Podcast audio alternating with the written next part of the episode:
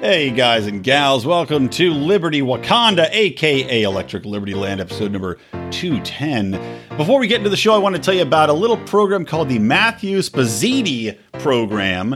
Uh, Matthew's a fan of our show. He reached out to me uh, expressing his love and affection, as more of you should do, honestly. But I want to tell you a little bit about his podcast, which I uh, I'm checking out. I'm digging it mostly because Matthew focuses on more of the financial side of things. You know, he gets into his own personal journey to financial freedom. Meanwhile, he also touches on current economics, economic principles, how they're going to play out in your daily life, and of course, achieving that financial independence and freedom that we all are striving for. And as we get into 2021 that may be something that we need way more than we think. Because at any time, government might stop sending those checks. You might get laid off. God knows what's going on in my business, in my wife's business, or anything else. So check out the Matthew Spazzini program, available anywhere your podcasts are heard. And of course, you can follow Matt on Twitter, Parler, and locals at Matthew Spositi, S P O S I T I. All right, let's get into the show.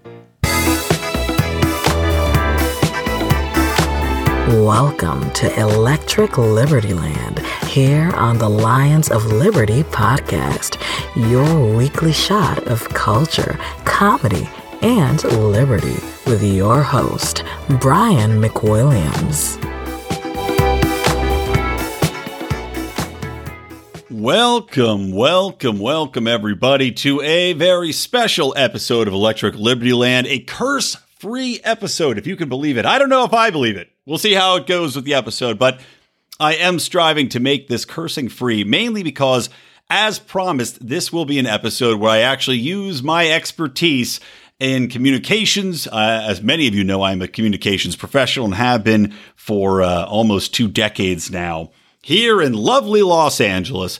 And as such, I picked up quite a few skills when it comes to messaging, branding, and messaging strategy. And man, after witnessing what the LP has done for the last several years and especially coming to a head during the Jorgensen campaign, I wanted to focus on an episode and apply my skills to what I think we need to do with the Liberty message in 2021.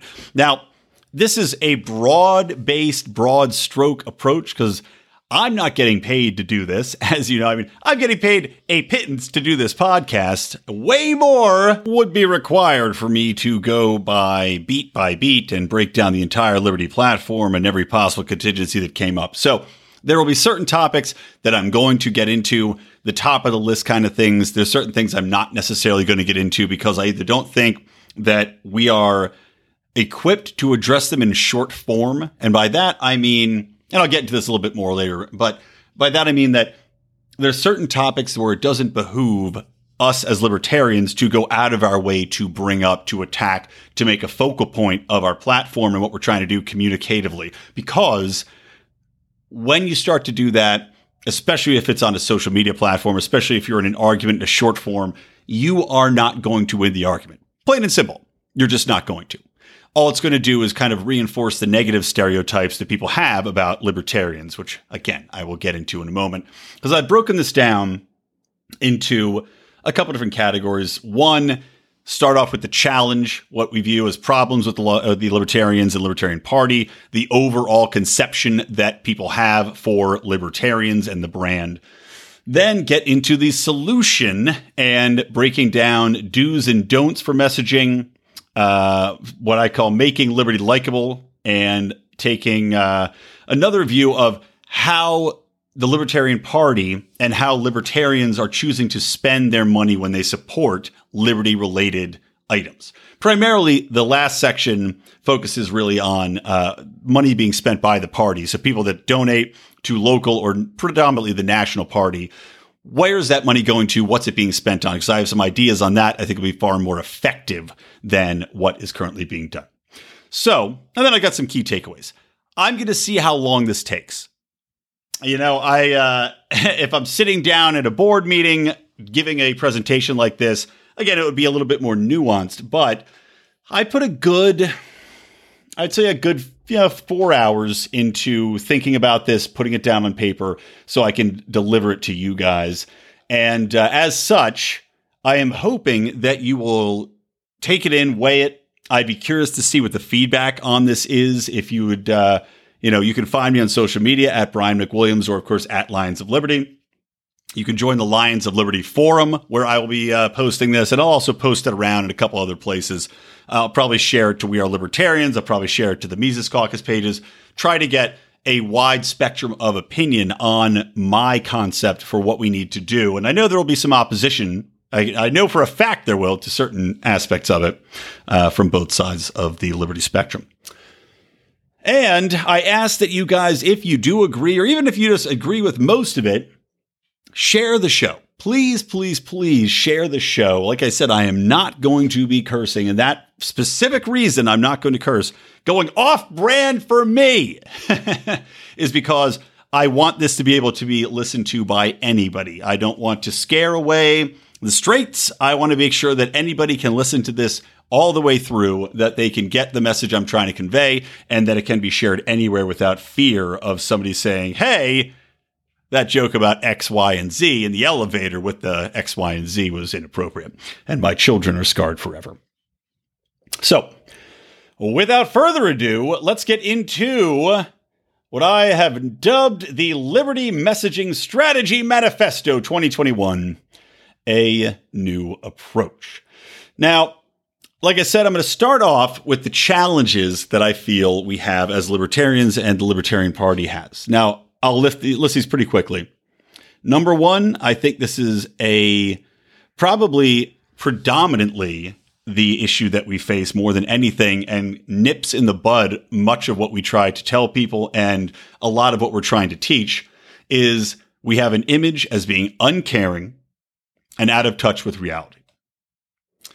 We also have a problem with being considered fundamentally uncool, right? I mean, When's the last time, other than Ron Swanson, who, even though it was written into a show by a bunch of lefties, actually had a quite a likable character? He was confident, he was uh, funny, and he was a force to be reckoned with. That's the type of thing that we need to see more of, but I'll get into that later.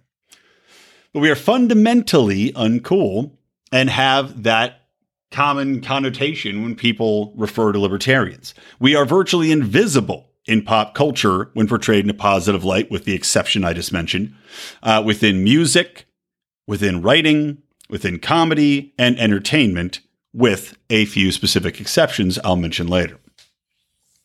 The woke and wokeism messages that have been adopted as of late by many in the Libertarian Party, trying to piggyback off of left, left uh, causes and left statements, have failed miserably. So we have a huge challenge in that we've alienated 50% of the country that may be more um, open to concepts of liberty, i.e., the right, who I have personally found to be far more uh, convertible, far more interested in what we have to say, and far more open to having a dialogue about issues that they're concerned with coming from a liberty perspective than the left. However, because the Libertarian Party has adopted these leftist wokeisms, we have now alienated that part of the country, in addition to alienating many libertarians such as myself, which is what inspired this very episode. Next, uh, aligning with the GOP, right? If we choose to do that, let's say we have a Rand Paul out there, right? Who is Republican. He is a libertarian leaning Republican. Same thing with Thomas Massie. Same thing with Mike Lee. Same thing with uh, Justin Amash, who, of course, now is independent in Libertarian Party, but he, I believe, is not seeking reelection. But we have an alignment with the GOP and currently in the toxic environment that exists between two party system, even though there are independents out there, you still have record numbers of people voting straight ticket, right? We had Donald Trump get more votes for any than any other president in history, except for Joe Biden. If again, if uh, if the numbers are to be believed. So if you alienate 50% of the country by virtue of simply labeling yourself a Republican, even though there can be arguments made to say, especially on, let's say, a local level, that you need to align one way or the other, predominantly you would go with the, the GOP side of things.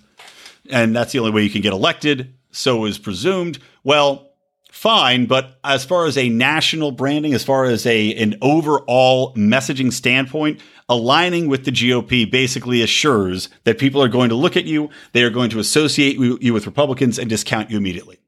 We all know how many times you've had a conversation with a never Trumper or a uh, Trump derangement syndrome inflicted person who is immediately, upon you disagreeing with Joe Biden or a platform that the left has put forward, or let's say Kamala Harris, a noted police officer, Kamala Harris, has immediately said, Oh, well, you probably just support Trump. You're a Trumper. And then they stop listening to you. They basically ignore anything else that comes out of your mouth. This is the problem when we have with aligning with GOP causes. So, what we need to do is get back to basics when it comes to messaging and stop trying to piggyback. The next thing we have to note that Donald Trump gained two times the minority support uh, than any other Republican candidate in history. He doubles his support among black males, Hispanic males, black women, Hispanic women. Meanwhile, we can see the Libertarian Party and libertarians as a whole, with, with a few exceptions, are predominantly white, predominantly male, predominantly straight. That is a challenge. We have to find out how to reach those people. And the other challenge is that we are viewed as irrelevant. Now, when you look at Jo Jorgensen and her last campaign run, when you look at the media coverage that came her way, virtually zero, zilch, nada, she was an utter non factor. The votes that she got, I know, we'll say, people will say, oh, she got 1%, but there was record voter turnout. So that's really like the same amount Gary Johnson got. That's fine, but really it's probably less. And there's a lot of attrition. People went towards Donald Trump over Gary Johnson. People that used to be Ron Paul supporters went for Donald Trump this time around or went for Bernie Sanders because they are looking for strong, aggressive leadership. Doesn't always have to be saying everything that they agree with, but they need somebody with a very specific, very consistent point of view based upon, well, again, Donald Trump. I, actually, I can't even give Donald Trump the credit of being consistent. He was very strong willed and confident in the way that he approached things and how he said things. And as I'll mention a little bit later on, people gravitate towards that. 70% of the GOP voters said they want politicians to be like Donald Trump. Yes, that is the reality we live in. But we are viewed, when you say libertarian, as irrelevant. We are viewed as nothing more than party breakers or, uh, you know, if being blamed for Donald Trump losing votes to Joe Biden and XYZ because libertarians voted for, you know, for, for Jo Jorgensen who would voted all this, all this nonsense. But now is the perfect time to change that. So what is the solution to that? Well, I would say it's to change the way libertarianism is viewed via fundamental alterations in strategy and messaging from the ground up. Now, this is a wholesale rethinking of how we enact liberty. Libertarianism must be inspirational, effective, indoctrinated, and infuse a religious type of deliverance message. And I'll explain that later. Because I know people are hearing that and going, I don't know. But with a head nod to Vin Armani, who has been a fantastic guest on our podcast and was recently on it, he had a very good point. And I agree with him completely in that when you look at the left and you look at the right, they have a religious fervor. The right is quite literally based in a religious basis, and the left has adopted this kind of cult mentality and an evangelical approach to their causes, which is why it's so hard to break through. So let's get through and talk about some messaging do's and don'ts for 2021. So these are the issues that I think can be boons for a recruitment or trouble spots, i.e., bake the cake. The Civil Rights Act that do not help us to be brought up or to try to dive in on those discussions, even to try to defend them, is almost an exercise in futility and can hurt us more than help us. Because until there's a broader understanding of what libertarian, libertarianism is and what it means, fundamentally, we cannot have these arguments. You need to have somebody have a basic understanding of what we do, what we stand for, and where we're coming from before you can get into these types of conversations, or else it will simply be gotcha moment after gotcha moment, even if they aren't gotchas.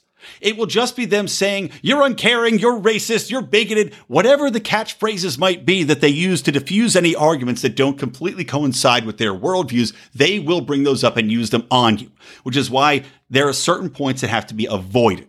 Now, this is classic messaging strategy and classic public relations strategy when somebody's taking on an interview, when they're going on television, where they're going to, you know, to do virtually anything where it's a Q&A or there could be some kind of pushback, you want to avoid your soft spots.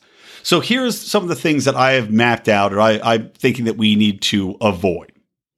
So again, uh, and actually, let me go back a quick, but in the short term, right? Now, In the short term, I'm talking about these these can be avoided because people need to be brought into the thinking.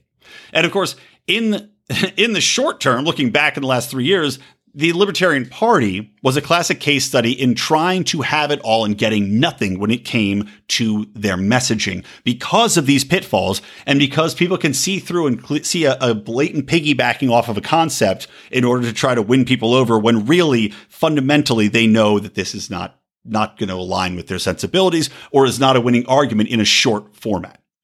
So, messaging from the Libertarian Party embraced woke narratives that had no hope of landing.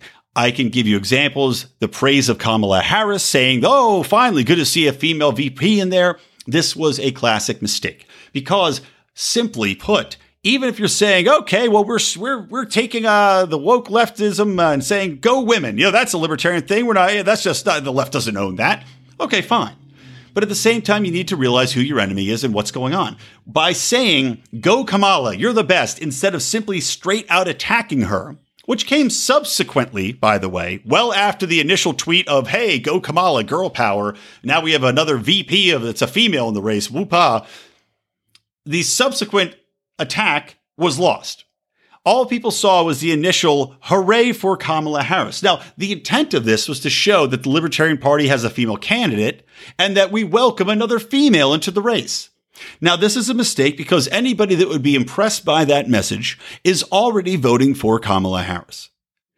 Now, the Libertarian Party has some differentiating features that I'm going to get into a little bit later, but you can see why this specific kind of woke is thinking, this specific type of approach is bound to fail.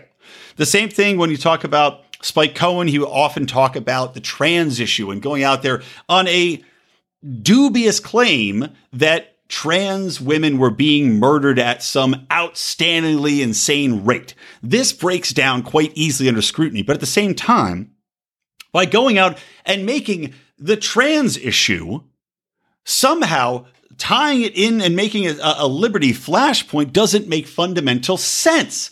Because number one, it's not something that we've been on the forefront you know, fighting for. It hasn't it's been a recently adopted trend. Now, the Libertarian Party has been on the front, the forefront of LGBT rights forever. Something we should own. But by saying, oh, well, we need to focus on on every campaign stop on trans women being murdered, again, you're not going to lure anybody from the left to your thinking with that statement because they already have a home on the left, on the far left, more or less, that has adopted that, that has already been out there fighting and canceling people over it. All you risk is people rolling their eyes that might otherwise listening to you and immediately discount what you're saying because you have now lumped yourself in with the far left movement. Does not make sense. Same thing we talk about Black Lives Matter support. There were several tweets coming out of the LP talking about that. We had Jo Jorgensen, uh, you know, praising Black Lives Matter at one point. We also had her defending companies firing people over social media tweets, etc. These types of things, while you can see, at least with the private companies firing people, you can see why that would at least align with libertarian sensibilities and way of thinking. But it does not make sense in the moment to attack that. It doesn't make sense to bring it up because it is a failing issue, and if anything, should be avoided the uh, the tweet about immigration, someone the uh, the whole post about mask wearing and trying to guilt people into wearing masks by saying it's a good thing, etc., etc., etc. These are lame in the mainstream social media moves that alienate half of the population plus current Libertarian Party members while swaying no one. Meanwhile, the Libertarian Party got away from core messages that will resonate and are unique, unique to libertarianism they need to be touted all the time because libertarian has ownership of things that the left and the right have ceded over the years. And we can talk about these things in their purest forms unabashedly and loudly and must do that. Now, those are, and I'm, again, in these, these are things I'm saying we need to hit on, right? And I've intentionally left some things out for the specific reason I mentioned earlier because they are in 2021 in this next year, they would be losing causes. And I'll touch on that in a minute. So here's the things that have to be touted all the time unapologetic, unqualified opposition to government mandates and government control over personal liberty and economy. The Libertarian Party has not been vocal enough. Now, many of you out there have been. I've seen your tweets, I've seen your message, I've seen your posts. Good. We need to be more vocal all the time in opposition to COVID lockdowns, in the infringements on personal liberty, and the government control of the economy. We have ample proof that government controlled economies do not function properly. They simply cannot work. And we have ample time now when you have people out of work, people whose lives have been destroyed looking for a new home, looking for somebody to champion them and fight for their rights. How about this? Total opposition to the military industrial complex and never ending war. The Libertarian Party can make the absolute claiming king of the mountain ownership of this issue. Donald Trump clearly ran on ending never-ending wars, on bringing troops home, on non-intervention and non-dictator, you know, dictator flipping, uh, regime change. Yet, what did he end up doing? He didn't end up starting wars, but he certainly continued them. He certainly dropped a lot of bombs. He certainly helped out to keeping the status quo in place. The left has completely abandoned their anti-war position, except for notably Tulsi Gabbard, who I suspect will actually come to the Libertarian Party. I know, but I, I, maybe I'm maybe I'm crazy, but I would not be surprised to see it. So you've got the Democrats and Republicans teaming up to never vote against the NDAA, to vote for the Pentagon budget with no qualms whatsoever. You don't have any argument over stripping the president over his right to send people overseas. We saw bills put forward again by Rand Paul and I think it was Rand Paul and, and Gabbard actually teamed up on a bill that tried to rein in war powers in Syria with Bernie Sanders support as well. Of course, it was struck down the Libertarian Party has to take these strong, vocal, non stop. I mean, people talk about the war drums beating constantly. We must beat the drum the opposite way. And this has to be messaging that is driven home. There are a lot of Americans out there who hate war, who are complaining about the money being spent on it. Maybe they want to turn it towards different programs like Tulsi Gabbard, but those people can be allies to us in the short term and maybe in the long term. The point being, we have to attack issues in which we can make progress with people. Because once we can get them in, once we get people reading, once we get them to see that libertarians aren't these whack jobs they're portrayed to be, people will adopt the philosophy. So, how about this uh, next one? Government bailouts and corporate cronyism. Now, this ties in perfectly with the current bill that was passed through, this omnibus spending bill of two point something trillion dollars that went through, despite the fact that Americans get some $600 pittance out of it. And we see bailouts for, you know, Mumbai and Pakistan gender, gender studies for $120 million. People are seeing the government cronyism. They're seeing the pork barrel politics. They're seeing the two major parties team up to leave them in the lurch as they've destroyed their economy and taken away their jobs and their income. And in the meantime, squabble for eight months to give them a pittance and to allocate 80% of that spending bill towards pork products, pork products, pork projects, and pork barrel politics to pay off the lobbyists, to pay off all their little special interests. The time is now for us to say, this is what we're against. This is what we've always been against. This is the problem with large government cutting in the way of everything and teaming up with corporations. This is the issue with big government cronyism. Now, another issue that we can own is, surprisingly enough, the wealth gap and consolidation of political and economic power through cronyism. you have seen Amazon, Google, Walmart, Target, all the big, big box stores out there they have massively grown because they are the ones that have stayed open. They are the ones that can afford to retrofit their stores, that can go through all the protocols, that can deliver to your door without you ever having to leave the house as they force small businesses to go out of business, as they force restaurants out of business. Now is the time for us to point out what the government does to increase the size of big business and how people on both sides of the aisle have gotten in bed with them. And this always helps to increase the gap. The wealth gap has increased momentously because of government interference, not because of capitalism. Capitalism, as we can point out, has helped raise people out of poverty more than any other system in the world, in the history of the world. But you get capitalism combined with government, with overregulation, with cronyism, and with bills and laws designed to help the big guy at the detriment of the small businessman, combined with high taxation to stop entry of these businesses into the marketplace. And you have an expanding wealth gap that will continue to get worse unless something is done to even the playing field. Another little bullet, of course Support for minority and sexual rights. How are we not owning this already? We have an openly gay LP chair. Now, this is where you'll recall the bake the cake issue, right? This is why it should be avoided. Because while we can get into the nitty gritty of, well, we support, you know, gays' right to marry, you should be able to do whatever you want with the person that you want to do, uh, as long as you're not infringing on someone else's personal rights, personal property. God bless. That's the message we need out there. As long as you want to do your own thing and you're not infringing on our rights, God bless. But when you get into the legal ramifications of bake the cake of the Civil Rights Act, that's where people again will reject it. So we need to dance around these issues wherever possible. Not because we're afraid of debating them, but because that is a lengthy, long winded debate that while we will always win, the other side will simply check out before we get there. Before we get anywhere close, they'll check out. Next, total protection and support for private property rights. I don't know what else needs to be said about this. Libertarians and the Libertarian Party should have been loud, nonstop about the infringement on property rights. I don't care who's doing it.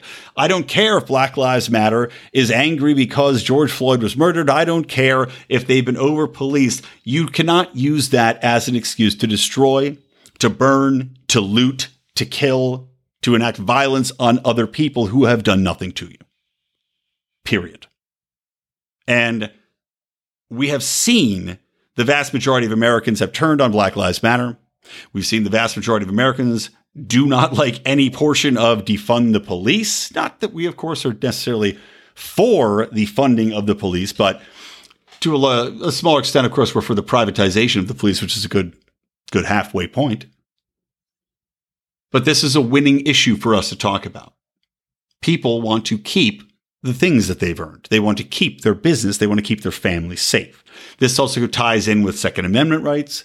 And of course, First Amendment rights, because we're seeing censorship from social media. We're seeing cancel culture. We're seeing government censorship. We're seeing government, who of course ties in with Google, ties in with Facebook, ties in with all the major social media players, which again needs to be exposed. And the Libertarian Party should be exposing that, as should all of us expose the ties between government and big companies.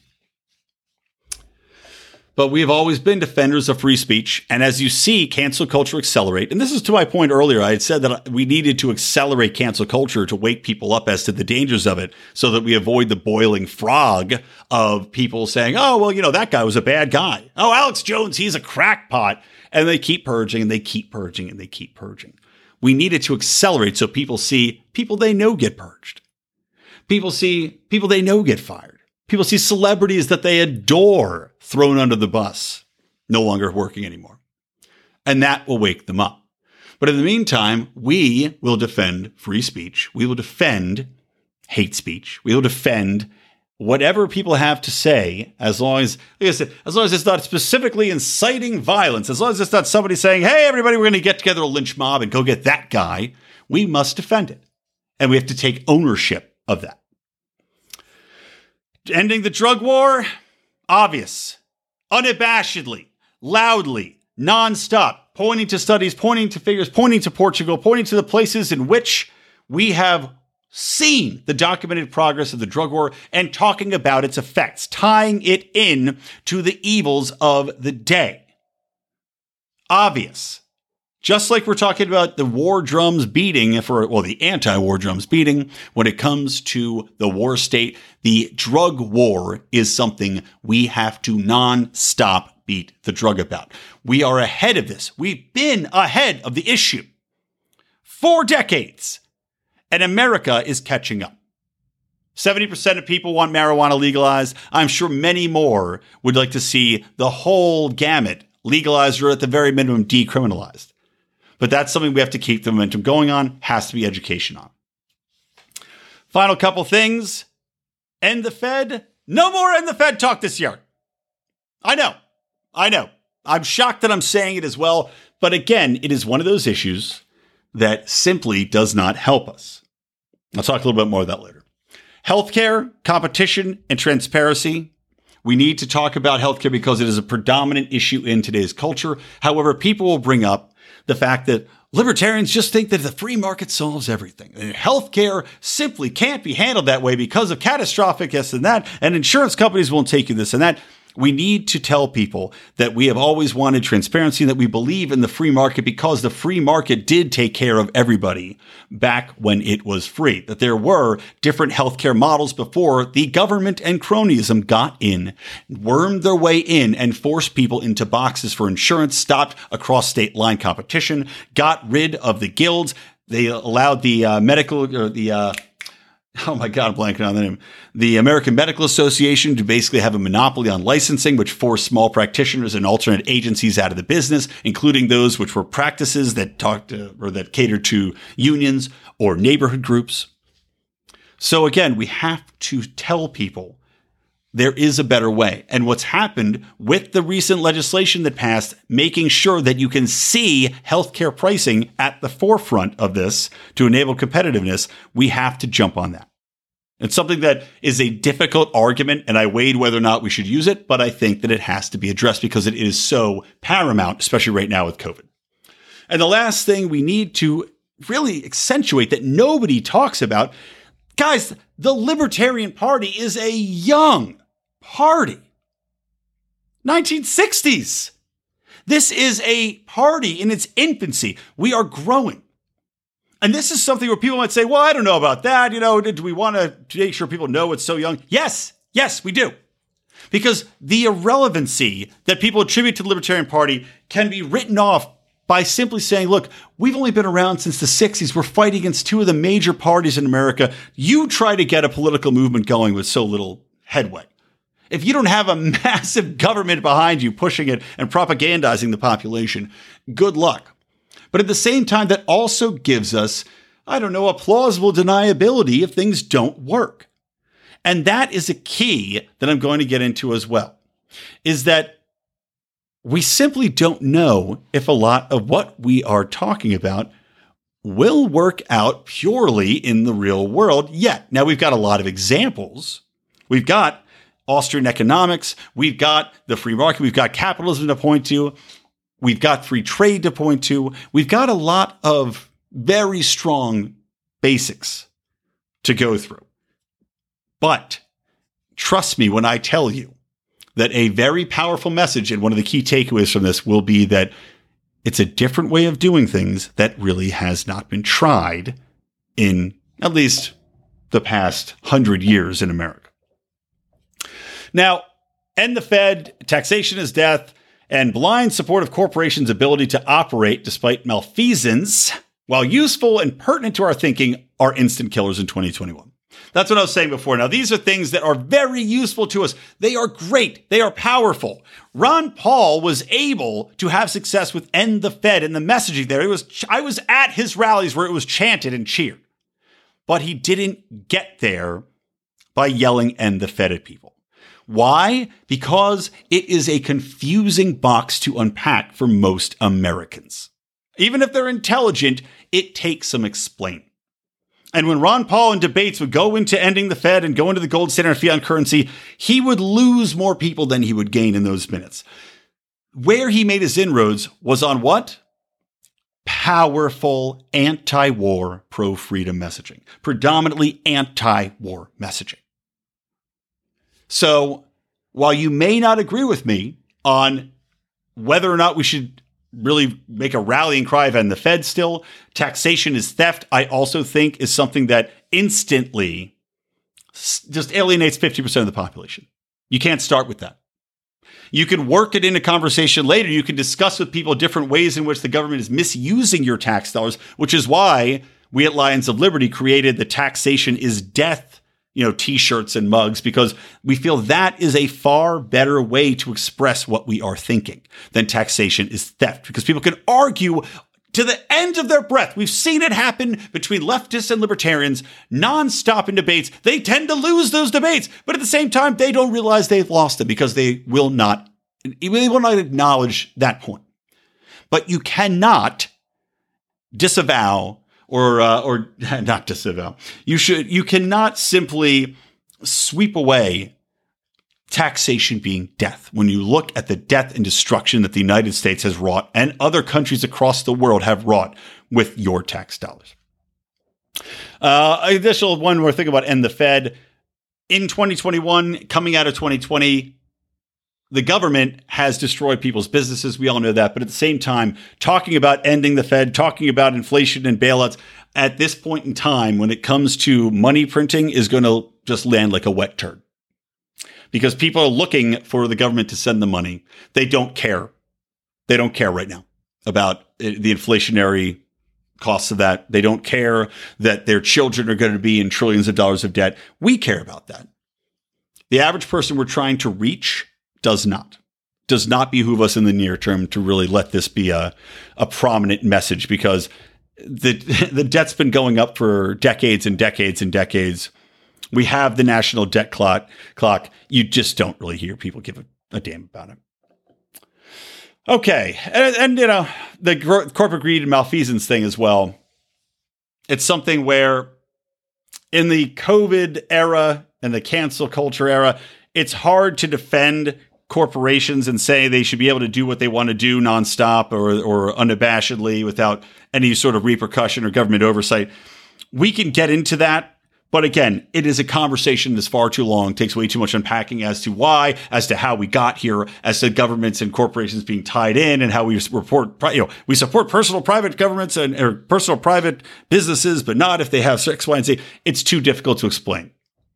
Let people find that on their own and contextually they'll come to understand it in their own time. Okay, how about this?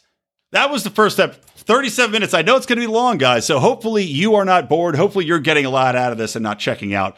But speaking of things you have to check out, I want you to do me a favor. Go check out Zippix nicotine infused toothpicks.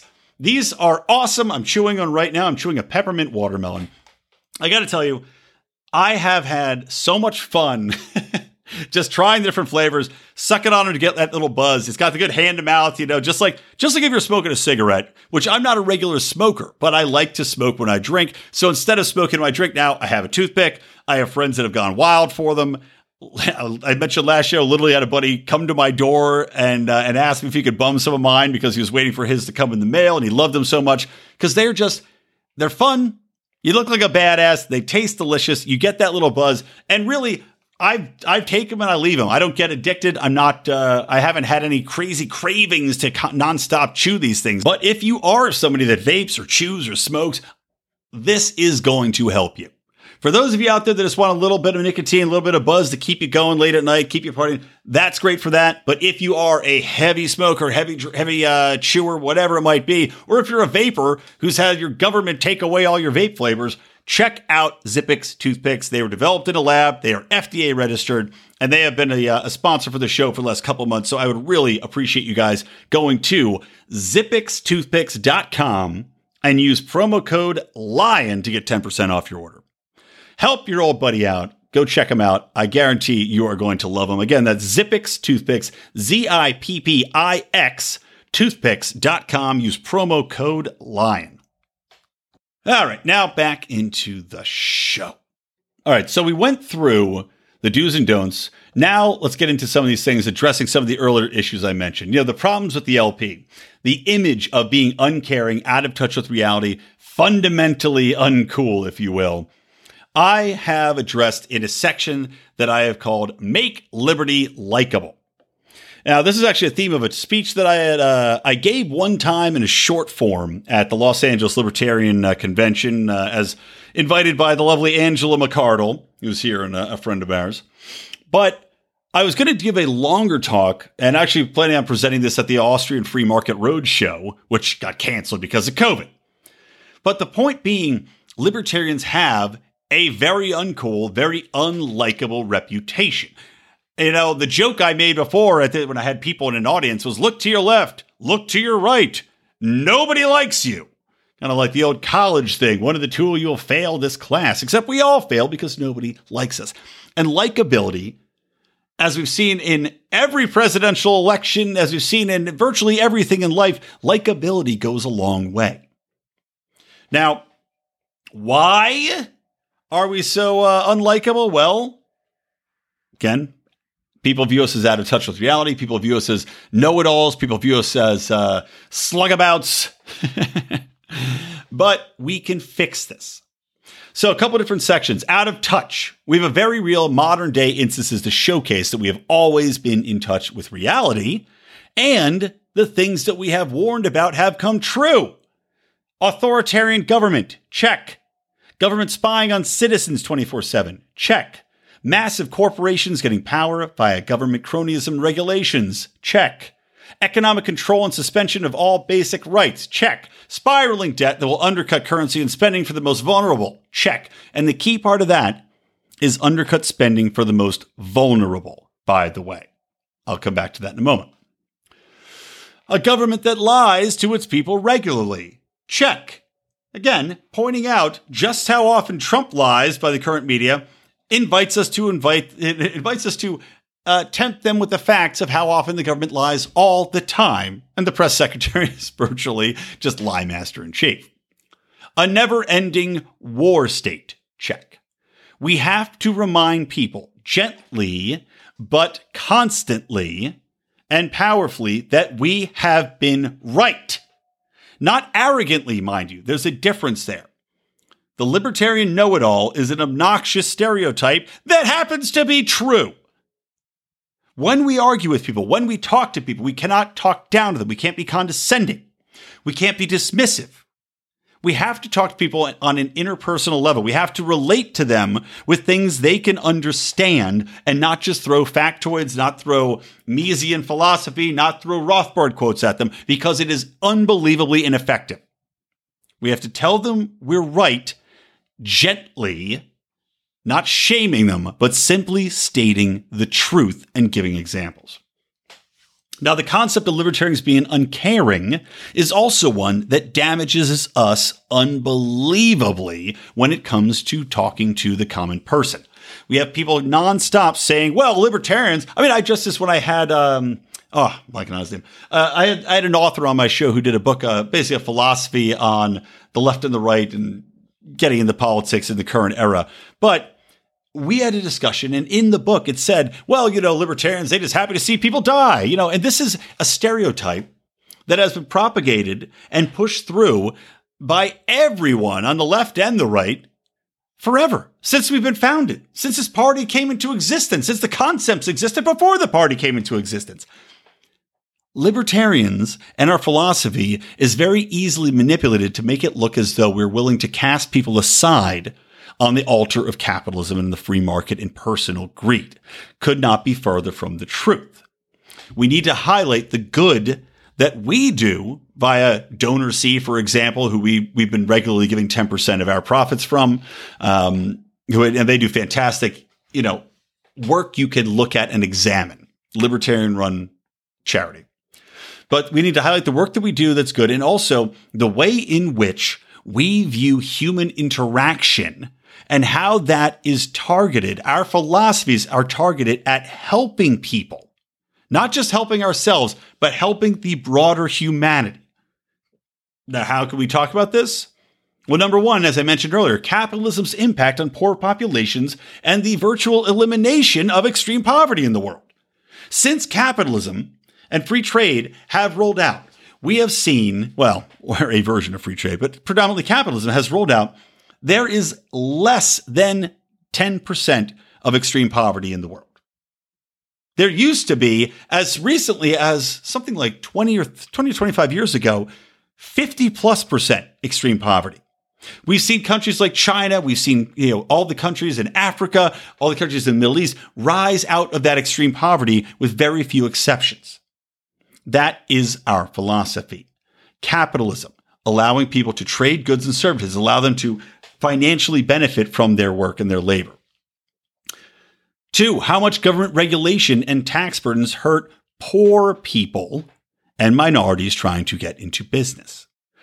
Now, we can see examples of that. You can see some examples of government regulations eh, as introduced by, well, Ron Paul had an idea and Rand Paul introduced it, but these tax free zones or tax friendly zones where they are in economically distressed populations. Again, these are pretty much minority communities wherein they are given a much lower threshold that they need to surpass and much lower tax burdens to start a business. We are the party of entrepreneurship. We are the party of business. And that doesn't mean we're the party of big business like the Republicans and the Democrats are. We are the party of getting people into their own shops, creating right? That is what we are about as libertarians. We are about enabling people to create.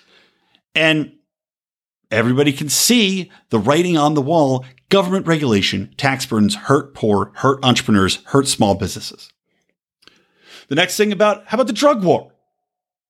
Libertarian Party and libertarians own the drug war issue, which has destroyed families of color, predominantly black and Hispanic, but of course all colors. You know, white people are wrapped up in this too. The, the meth heads out in the uh, out in the sticks. But we've fought this from the very beginning. There is virtually no other example of a constant in American life that is that is bigger than the drug war that has destroyed families, incarcerated individuals, and infringed on personal liberty. Own it. Our opposition to the drug war isn't because we want to do drugs, it is because we see the unbelievable human toll that it has taken by virtue of our tax dollars. Not only is taxation death, from over policing, from people that have died in the drug war, from people, people that have overdosed because of the prohibition put on this. So there's no quality control nor public view of what they are buying or the purity of that. The prison industrial complex, which of course runs based upon the policing and over policing of communities to keep the prisons full on these minor infringements that, for the most part, are nonviolent. So we can talk about how we care more than anybody on either side about people in the issue that affects the most people, and especially people of color. So, for all the woke messaging out there, we are the ones that have been correct on the issue that impacts the most people of color in America. Not only that, but some of the petty things that people get on us for opposition to parking tickets, opposition to seatbelt laws and helmet laws, all these other things. We also can position that as a caring position because the people that tend to end up paying those tickets, the people that end up going to jail for those tickets are minorities, are the poor, are the vulnerable who can't pay a $50 parking ticket that then quadruples into a $250 parking ticket with a warrant attached. Now they go to jail. Now their child's placed in foster care. Now they don't have a parent anymore. These are caring positions. Another one that we have to talk about, getting into education spending, getting into spending on poverty. These sound like uncaring positions to say that we need to cut back on education spending, that we need to you know, defund public police or public uh, teachers unions that we need to defund and emphasize vouchers and school choice. But these are also positions based upon caring. And the key to this, as usual, is targeting minority groups because that's all anybody talks about the underprivileged minority groups. Now, there are vast amounts of white children that are in the same situation. But when we're talking about messaging in 2021, pointing out, as Thomas Sowell does so so fantastically and has his new book, you know, Charter Schools and Their Enemies, talking about this exact thing. When it comes to education, when it comes to school choice, black families, Hispanic families, etc., are the ones that benefit the most from this. So we need to talk about how education spending is really it's something like top 10 or 12 in the entire world as far as what we spend per student. And on top of that, we have quadrupled spending on poverty over the past you know, two decades, and it has achieved a positive net result of zero. The poverty rate stayed the exact same in America. So it's time to look at different ways of operating. It's not that we're callous, it's not that we don't care, it's that it's insane to simply do the exact same thing to throw more money at something that has zero net benefit instead of looking at different ways in which we can handle these issues to give people more opportunity to succeed. All right, and the final thing to wrap up this little section is that we care and we have seen the demonstrated, the repeated and unchanging failure of virtually every system run by government in, in today's America. And we simply, like I said, want to try a different way. And that is a key point to what I'm saying to you guys today. We need to emphasize I've had the most success by saying, look, we don't want to tear down America. We don't want to start from scratch. We don't want an anarchy society. Not yet, anyway. But as far as we're concerned with messaging in the near term, we simply want to try a different way. We don't want to completely upset the apple cart. We don't want to leave anybody in the lurch. We're not going to kick people out on the streets right away, but we need to try a different approach. Would you be open to that? And if you're not open to that, can you give me any reason why? because I can give you 50 examples of failures that have been doubled down on, quadrupled down on, sextupled down on, that have consistently provided no benefit to the intended population except to further in further deepen their feet in the muck and keep them in that quagmire. All right, next topic fundamentally uncool. This is going to be a long episode, by the way, guys, but I'm just going to power through it. I'm going to try to go faster. Fundamentally uncool. This is a little bit of a harder nut to crack, but we're seeing a new generation of libertarians come in that have social media chops. They aren't the sea mutants of old, and they have some personal communication skills. Us, for example. Yes, we at the Lions of Liberty. Handsome, personal, and beloved, but also effective communicators. We've got people like Eric July, we've got Dave Smith, we've got Dan Smots, who did a great job, even though it was with Jo Jorgensen campaign, but because some fantastic spots also for Berman. You know, ways of communicating that are engaging, that are visually stimulating, that are potent and punchy. We've got uh, Joe Rogan, who's libertarian-ish out there, converting people. You got Michael Malice out there with his abundant Twitter trolling that's been highly effective. Uh, intelligent way of communicating. We've got the newly outspoken, the Vince Vaughns, the Kurt Russells, Rob Schneider coming out. Now, when we embrace the messaging of caring or of trying a new, well vetted way of thinking, we can go a long way because we're getting rid of those connotations that were negative before that immediately peg people as, well, that guy's a callous jerk. You know, he's just in his basement reading all day. He doesn't care about anybody. He's just, you know, he's embedded in his books we need to get out there. If we get rid of this uncaring philosophy, or if we get rid of this uncaring uh, connotation, if we get rid of the out of touch connotation, we'll have more people open to coming to our side, to speaking out, to taking a chance and saying, yeah, I'm libertarian. Here's the other thing to remember, guys. Libertarians are the ultimate fighters. We are the rebels. We had hashtag resistance coming from the left when they're resisting. Uh, they're resisting the guy who's the outsider to put in a 45 year old political veteran, a doddering old coot who has done more to harm black people that they say they care about than anybody else uh, virtually in history, the exception of the Clintons. And of course, the, the civil wars of the slave owners. I can't say in history, that's a little bit stupid.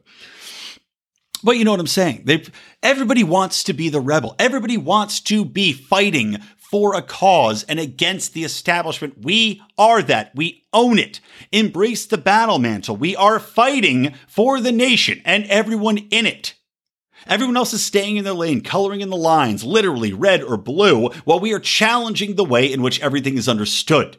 And that's the thing a fundamental reboot of the way people understand liberty and what we are talking about and how they view the world. To do this, we need more presence in media, in music, in entertainment. The left, and to some smaller degree the right, own entertainment. We need more content creators. We need more writers. We need more actors. We need more musicians. We do not need more podcasters. Please, no more podcasters. It's a saturated medium. But, you know, I just did my latest episode of Do Nothing Man, my libertarian superhero. You can listen to that if you go to join uh, our, our Pride, patreon.com forward slash Lions of Liberty. You can see what I'm trying to do. And I put these out publicly. And there's granted, I have to, I'm going to have to retool those a little bit because they're a little bit too too deep in that superhero motif. But at the meantime, I'm also writing other things. I also have other series I'm working on that are not libertarian. But they are going to have libertarian themes. And at the same time, my goal isn't necessarily to be libertarian guy Brian does X. My idea is to become a influencer, become a content creator in the broader spectrum who is a libertarian. To try to bring people over to realizing this guy's hilarious. This guy's creating this interesting content. He's creating, you know, we have our Bravo and Beer show, which is completely not libertarian. What it is, is really funny. And people look into who's behind it and they see libertarians who they never thought would be funny, who they never thought would be able to host a, re- a reality TV review show. This is the type of thing I'm talking about. More content, more publicly viewable people that are out there that are likable, that are engaging, that are creating, that are leading. And that goes for business as well. We need more business leaders. Overall, the liberty movement is utterly weak when it comes to leadership and publicly viewed leaders that are inspirational to the public at large. That has to change. All right, next point. Uh, da, da, da. All right. We need to take big swings, right? This is overall, we have to go bigger. John Odermatt said this recently and he nailed it. The LP has been kowtowing too long to the two big indoctrinated parties and the people that have been brainwashed by them with weak piggybacking messaging. Counterpoint messaging is messaging, but it's not as effective because you're still responding to something. You are still not the leader. We need to lead. We need to own issues. We need to be highly aggressive. We need to be principled and unapologetic in how we communicate those principles. When we're right on an issue, we have to take these big swings with zero F's given. When we're right on it, attack it with no mercy. End all the wars now. End them now. We, I don't care if the places that we leave are gonna. There's gonna be a, a gap and uh, there's a, a power a power vacuum. Look, I don't care. Get out. We've been there too long. We shouldn't have been there in the first place. Sorry, we're gone. What happens, happens there now. We're not going to do it again. Lesson learned. End the drug war. We can look to Portugal. We can see the damage it's done here. End it now. Ruined a generation of black families, period. How about Obama and Trump should be prosecuted for war crimes what they did in Yemen? Why are we not in the forefront stating what they've done, stating the deaths, stating what's happened to children there at the behest of the American government with the express, express permission of the American government funded by your tax dollars? Take big swings. The left has been doing this for years. This is why they're able to convert people. This is why they have a, a, a, wild wing of rabid young people that are willing to go along with whatever nonsense they're putting out there about tearing down all the buildings and you know, the climate green deal. We have to get people converted. We have to say, this is our principles. These are the things we believe in. And we do not give a damn if you don't agree with them. This has to be done. This is the way. End all individual taxation. But then you can have the conversation. you can come back from that. Doesn't necessarily, now, like I was saying earlier, we don't necessarily say these things have to happen right now, but this is what we believe. This is the end goal. And in the interim, let's try a different approach. Let's let's work on something where we both can win, but try a different approach. All right, next, I want to talk a little bit about indoctrination because this is something that, well, we libertarians view this as a negative, right? But we only view it as a negative. And this is something really important, by the way. This is actually the concept of this is what spurred this whole show. So hopefully people make it to this point. Maybe I should have started with this, but you got to lay the groundwork, people. But we view indoctrination as a negative because to us it is. And that's because we see others being indoctrinated through the schools, through universities, through, through churches, etc. And it pisses us off because we aren't doing it on any level that makes an impact. Leftists own academia and the media. Righties own religion. Now, libertarians can make inroads in some of these but there exists an opportunity that both the left and the right have seized via education and charity. Now, this is where I look at the law, I look at the Libertarian Party, and I mentioned this at the top of the show. But I look at the money they take in, which is not that much. And I look at the ways it could be spent smarter and far more effectively. And that comes in education and charity. Instead of spending money on local races that probably still don't have much chance of winning. That money should be ported into regional education initiatives and classically unlibertarian, i.e., probably going to be minorities for the most part, communities, but could be white, could be whatever, wherever there's opportunity to reach people that need help that need education, that need a financial backing, that need or a, a, financial background, an understanding of taxes, an understanding of business, and an understanding of looking at the world through a different lens, we have an opportunity there. Right? While these local races are winnable, they said, most of them are lost and the money is completely wasted providing no benefit because a local ad campaign, all right, well, maybe some people see it, but if they see your ad on TV and they still think you're some libertarian loser, has it benefited? No. It's just money thrown down the toilet. Meanwhile, as mentioned earlier, Donald Trump turned two times the minorities around than any other GOP candidate from both sexes this cycle. The LP is white, straight, and male predominantly. If we have education initiatives, nonprofits that will go in, focus primarily on Austrian economics business guidance, business strategy, tax guidance, and entrepreneurialism. We can give people a concrete basis, especially those undereducated populations, a concrete basis for people to find tangible leadership, assistance, and an understanding of libertarian principles. During classes, you could have you could have people go in. You could have again seminars on tax law, seminars on just basic business principles on starting a business, running a business, how to handle and market it, branding initiatives, etc. And this is something, honestly, the Lions of Liberty we've been we've been debating doing something like this on our own. So we'll see how it comes with time, but um, that's something we're working on. But you could have lessons in libertarian philosophy as well. Don't have to force them down people's throats. But if you're giving people real help to get a business going, to get their, to get their finances in order, they're going to be open to the other things that you want to teach them.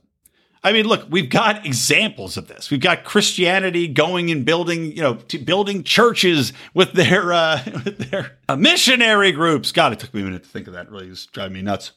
But he had missionaries going over. You know, they build the churches. They teach them how to farm and all that stuff that they might not know how to do. They'd bring them some uh, some tradable goods, and then they would convert them. Habitat for Humanity for the left. How about that? You know, you're going out there, you're building someone's house, some minority family, and now, oh, they're converted. They want to be leftists. You've helped them out. The same concept applies. We can win with people of all ages here, too, because people that want to start a business, people that need help financially, people that just need basic le- lessons in leadership and how to get ahead and how to keep their life organized, those are things that people coming out of college, that are in high school, that are 45 and looking for a new start. All of those things are of interest. And if you're providing tangible resources for those people, and you maybe even back it with micro loans to these people, they are going to view libertarians as a resource for help, of knowledge, and of interest, saying, no one else has come in here and really done this for us. I've had these people read all wrong all along. But not only that, because when you have success in this region, right? Let's say you have some success stories. Let's say you help somebody out that starts a business. They are going to tell everyone they know how they started that business. Libertarians came in, helped me, taught me how to do it, helped me get it up, helped me file my papers, helped me avoid the taxes, helped me get my business up and running, taught me how to do branding, helped me with advertising. Now I got a business. Everybody has to go talk to these people. And you also have people that are enticed to double down as leaders in that community. Now they're business leaders. Now they're maybe they take it a step farther. Now they're getting involved in the party. Now they, because you have helped them in that community, now they want to teach other people. So you can continue this trend and grow it from there, wherein now we're doing nothing. Now we're supporting local races for you know mostly white people out in the middle of nowhere in local races and getting nothing out of it. Instead, here you're starting a movement. We're pushing back against the ownership of education, the ownership of uh, you know of of taxation or whatever it might be for the GOP. You know this angle of being pro business. Libertarians need to own creative entrepreneurship. We need to own getting in, telling people how they can better their lives. And by virtue of that, they will accept libertarian philosophy. We can start a movement from the ground up by this tactic. Not only that, once you have people that have success stories, we now have media stories that can be covered by local media. You have media stories to be covered by national media. You now have people that are more interested in giving the Libertarian Party their money, whereas before, I don't know, I'm a, I'm a $25 member. Great. Am I enticed to give more than that? Not really. I don't. Really, I, I really don't care about helping you know local races. I really don't care about funding what I view as completely inconsequential and weak messaging. But if there were projects going on, if there was a charitable arm of the LP that was going out there and doing this type of educational work, that was going out and helping people, that I could see the tangible benefit, that I could see a sea change happening in communities, well, maybe then I'd give a hell of a lot more money because now I'm enticed. Now I'm seeing return on my investment, where before I'm seeing it thrown in the garbage. So that's the indoctrination section. Now I'm just going to wrap it up. Look at that, uh, hour and seven. I did a good job of getting through these last couple sections, guys. So to wrap it up, here's the key takeaways. Number one, take big swings, like we talked about. Aim for the fences with the messaging loudly, proudly, unapologetically, and principled. No wishy washy piggybacking, no trying to appease the, the Black Lives Matter crew with weak, you know, oh, please come look at us too. No, it doesn't do any good. Take big swings, keep to the principles of libertarian philosophy. Two, expose truth over narrative. Now, this is both in personal LP messaging and in the media government. Own what we have been in front of. Own the positioning, own the drug war, own the war state, own you know, business, own entrepreneurship. Point out the truth in what we have done, what we believe, and where media and government are getting it wrong, and how they have screwed the American population. Improve the likability and caring matrix. I went on about that long enough. You get it merge into the mainstream. No more lying in your libertarian pools, scum ponds at the bottom of the lake. You know, you and the uh, you and the rotten log. We need to get merged into mainstream. We need to get people out there creating mainstream content. Try it. You might be good at it. YouTube, Twitter, TikTok, whatever it might be. If you got an itching to do something, go do it. Be creative. Get out there. It doesn't have to be liberty centric. Keep that as your dirty liberty holly, your dirty liberty hobby, excuse me, that you sneak off to the bathroom for. But in the mainstream, if you can do something impactful, if you can be a business leader, if you can be a content creator, if you can be a musician, if you're out there and you're an actor and you get some acclaim, good. Don't force libertarianism on people, but just being out there, being in the mainstream, being something that people can see and go, oh, that guy's libertarian, huh? Huh. That is very powerful. We can improve libertarian by association, if you will. And the last thing this is the way.